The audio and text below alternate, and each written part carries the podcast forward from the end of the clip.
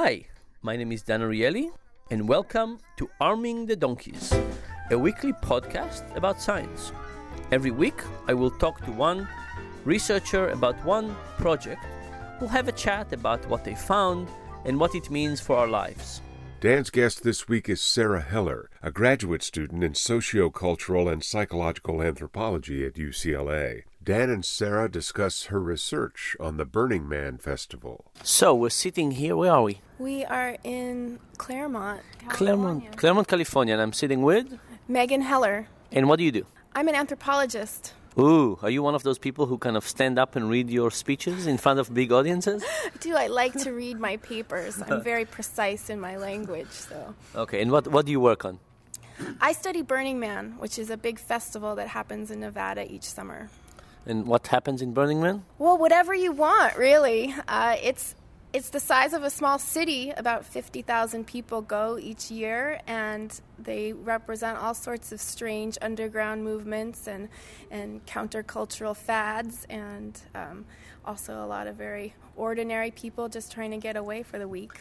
And we met in Burning Man maybe five years ago, and you were much more dusty, if I remember correctly. yes, I was very dusty, and back then I was also working on the Black Rock census, and uh-huh. so that's how we met. So, um, Burning Man has lots of dust, very hot. People do all kinds of strange stuff, and, and you're interested in how it changes their lives afterward, right? Yeah. And do you think that people go to Burning Man with the intention of doing something to change their life, or it's an unexpected consequence? I think both things happen.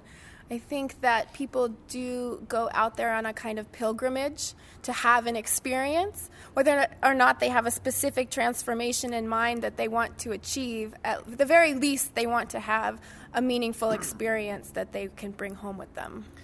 So, for example, from the census data, do you see any peaks of people who are kind of around transformational ages are more likely to go? People who are in midlife getting closer to midlife or people who are just out of college? Do you see kind of peaks in the frequency of people attending, maybe seeking some answer to what to do next? I definitely think the the mean is in uh, the mid 30s, but there's a large range of people from um, senior citizens to the young children who attend. So any type of person may go. I actually think it's there's surprisingly few people in their uh, 20 in the in the 18 to 22 year range, but that's probably because uh, most universities are, are starting their first week of school that week, and so the, that age range is, is sort of underrepresented if they don't think it's worthwhile to spend a week out of school on Burning Man, they, they don't really understand anything, right?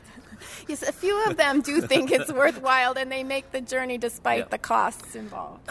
So you so you basically followed people for a year, uh, interviewed them once once a month, and what did what did you what's your first impression of the data? I know you didn't finish analyzing it, or what what do you feel? Are people really getting kind of a transformation? Do it affect their life when they come back, or are they just coming back home and they sink to LA and get back to the usual work? I think that people who I've been interviewing are among the most enthusiastic of the people who go to Burning Man because they really want to get involved in this research project and share their experiences with me, and they think they're important enough for somebody to write a PhD dissertation on. And um, those people, as well as everyone else I've met through Burning Man, I do think I call Burning Man a sacred playground. That's sort of the working title right now of my dissertation because I think it's a place where people can go and play for at least a week.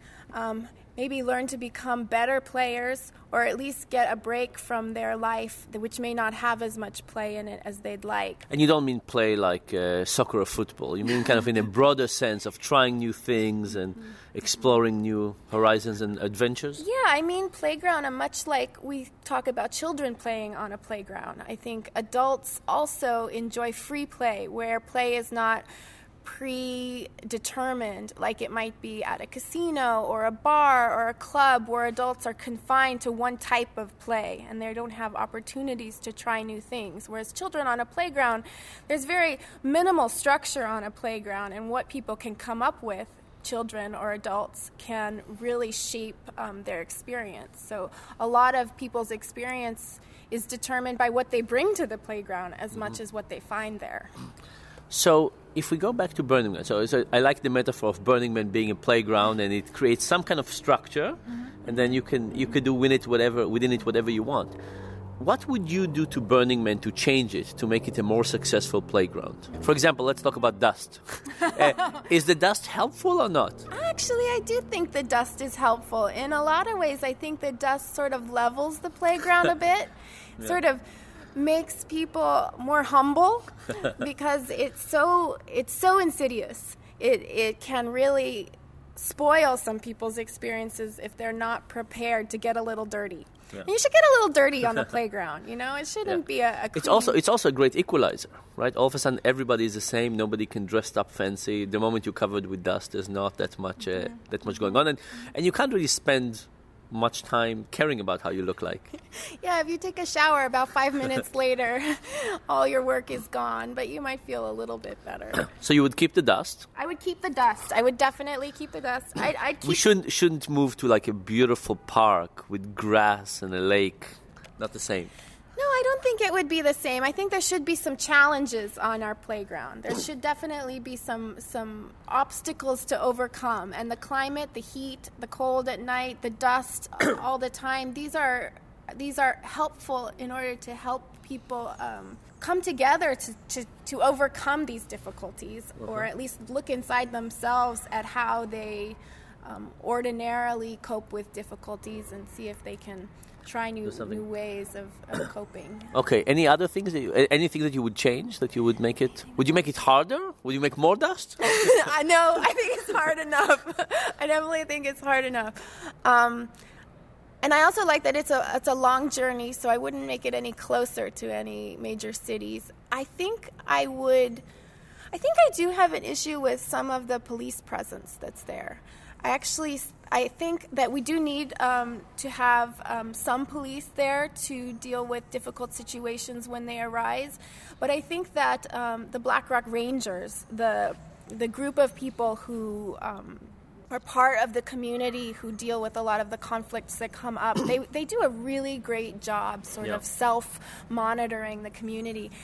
And I think that um, um, when the police get too hands on, that sort of. You mean the external police? The external police. So there's the sheriffs and the park rangers who drive around and, and sometimes um, interact directly with participants.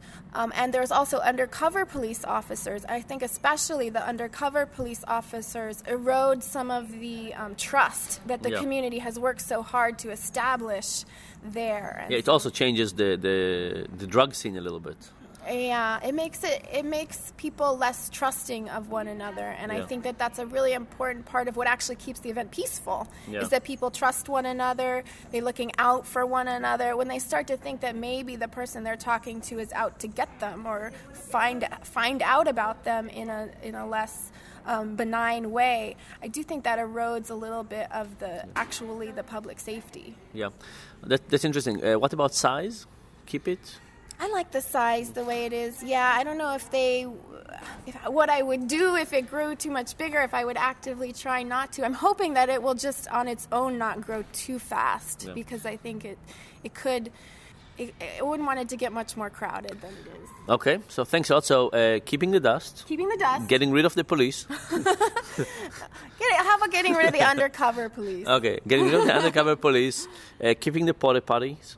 That's good, the right? porta potties are good. They're another challenge. Another challenge. Very good. So, uh, good luck in your dissertation. You. I'm looking Thank forward to reading much. it. This has been Arming the Donkeys, a weekly podcast with Duke University behavioral economist Dan Ariely. Dan's latest book is The Upside of Irrationality. Learn more at predictablyirrational.com.